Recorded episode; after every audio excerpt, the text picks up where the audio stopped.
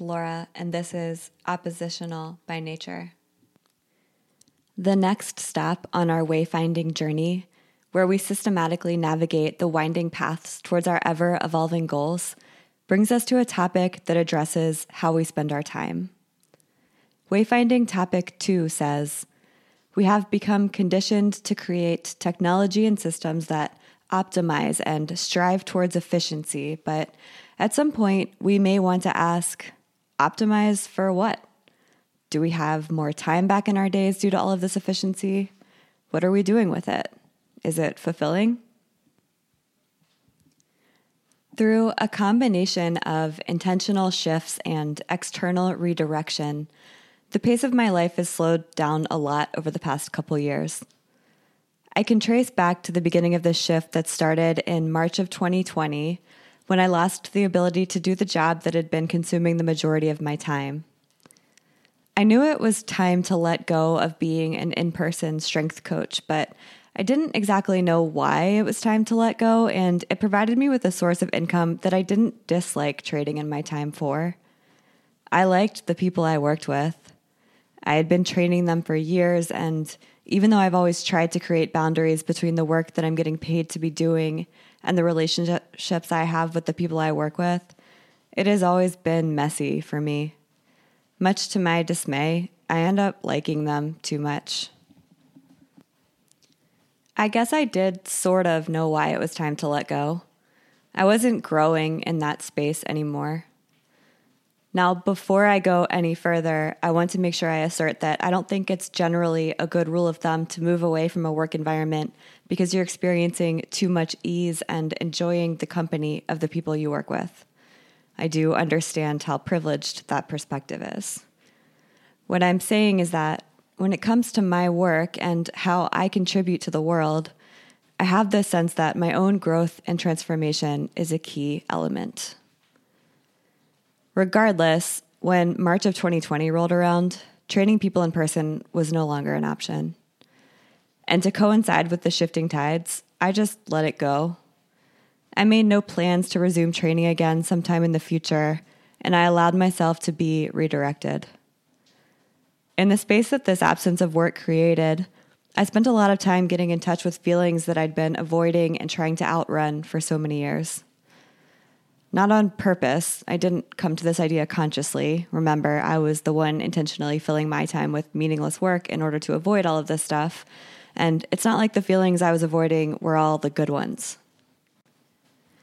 Then, at the end of last year, I had another one of those senses that something in my environment had become misaligned, and it was time to uproot my life in Colorado and move to a new place.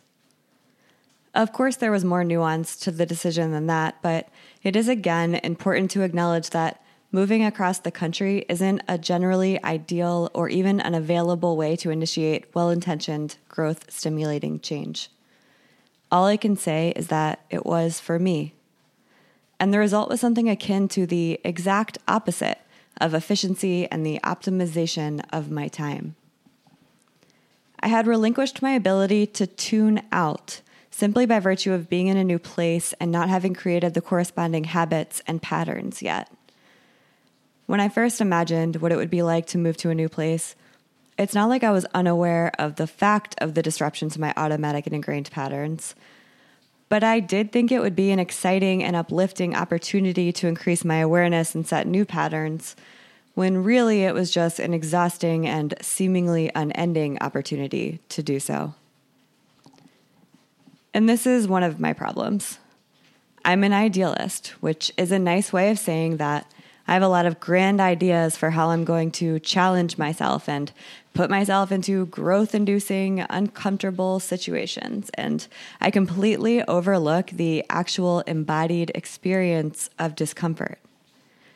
My ideas are inspiring enough to elicit action and set the plan in motion, and everything always goes really well up until the part where I remember that there is always a sacrifice that has to be made in order for a new vision to come to fruition.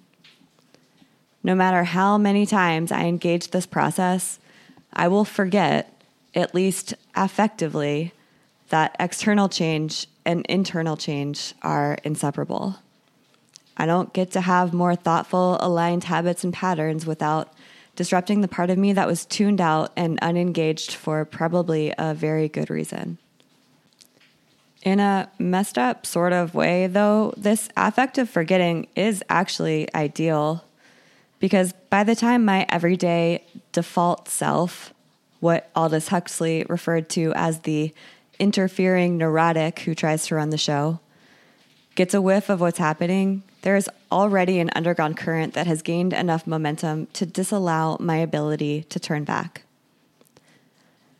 Dr. Dacher Keltner, a professor of psychology at UC Berkeley, has a nicer, more appropriately complex way of defining, defining the default self. It's the part of you that is focused on how you are distinct from others, independent, in control, and oriented towards competitive advantage. Keltner elaborates that the default self has many good qualities, like keeping you on track with your goals and urging you to rise within the ranks of the world. But when our default self reigns too strongly and we are too focused on our own agendas, anxiety, rumination, depression, and self criticism can overwhelm us. I think there's an odd misconception of presence as something consistently positive that we should always want to aspire to but I tend to come across it most frequently in the blank spaces. When there's no autopilot to come in and relieve me, and I could either fill my time with running around and accomplishing things, or, and I've only recently discovered this option, I could just not do the things. This unintended slowing down that I've recently been sorting through feels most often like restlessness and unease and it has been the most common way that I've experienced presence. But no matter how we arrive there, conscious attentiveness is the necessary precondition for encounters with wonder and awe, deeply embodied connection, and the possibility for something entirely new to emerge.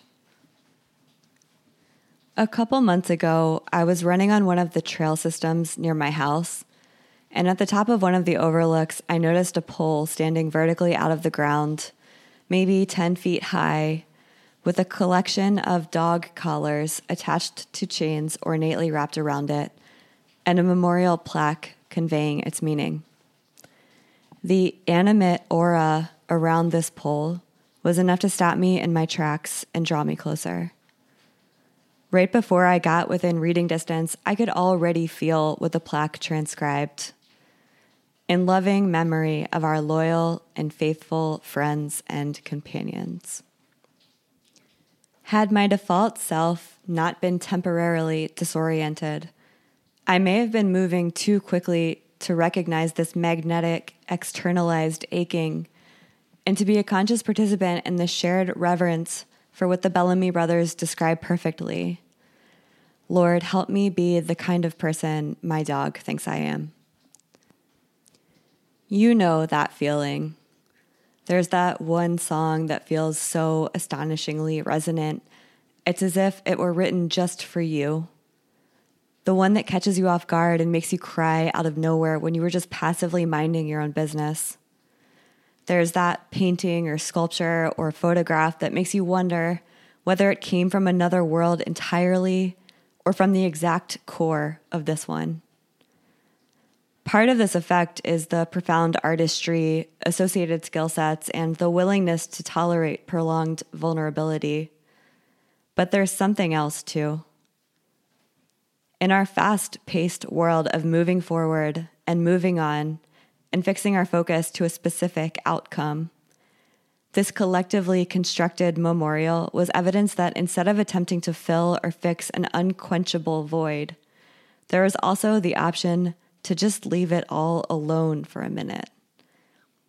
And if we can tolerate it for long enough to wade through the dark, disconcerting waters into the unknown, something utterly restoring and potentially eternal can come through. Not eternal in the sense that the materialized creations themselves are going to last forever, eternal in the quality of love so deliriously intertwined with heartache that is so distinctly and timelessly human. I'd love to know if there's an easier or gentler way to create space and to convince ourselves to simply be with the coinciding restlessness. There have to be more imaginative ways to choose not to do anything about our underlying low grade distress without the disorienting interruptions of external upheaval. We've all at least heard of this concept before. We know about the data, if not the rational conceptualization that says that it's a good idea to carve out pockets of presence. But there's a lot to overcome to actually realize these changes, and it's not just about us and our apparently ineffective ingrained patterns. The $800 billion advertising industry knows with questionably ethical precision how to not only hijack our attention for the purpose of the ever increasing consumerism that sustains it, but it also depends on pathologizing mental health as an individual problem rather than a systemic one. If we continue to see our distress and unease as each of our own pathologies to overcome, to feel shame about, and ideally to throw money at, all in a silo, then we never have space to wonder what other options we have. And we don't have the self assertion required to believe that we can create anything different. So I can say from experience that quitting your job and moving across the country are not the ideal ways to initiate more conscious awareness of how we spend our precious and fleeting time. But I do know that if I'm going to optimize my life for any one thing, it's for cultivating pockets of time for the inefficient, restless, unsettled present, no matter how hard and confusing it is to do so. Because that time in between time, that is often enmeshed with heartache and fear and self blame, is also the only place that I know of where we have space to imagine and create new radically free worlds where we remember with increasing boldness all the ways that we are already free.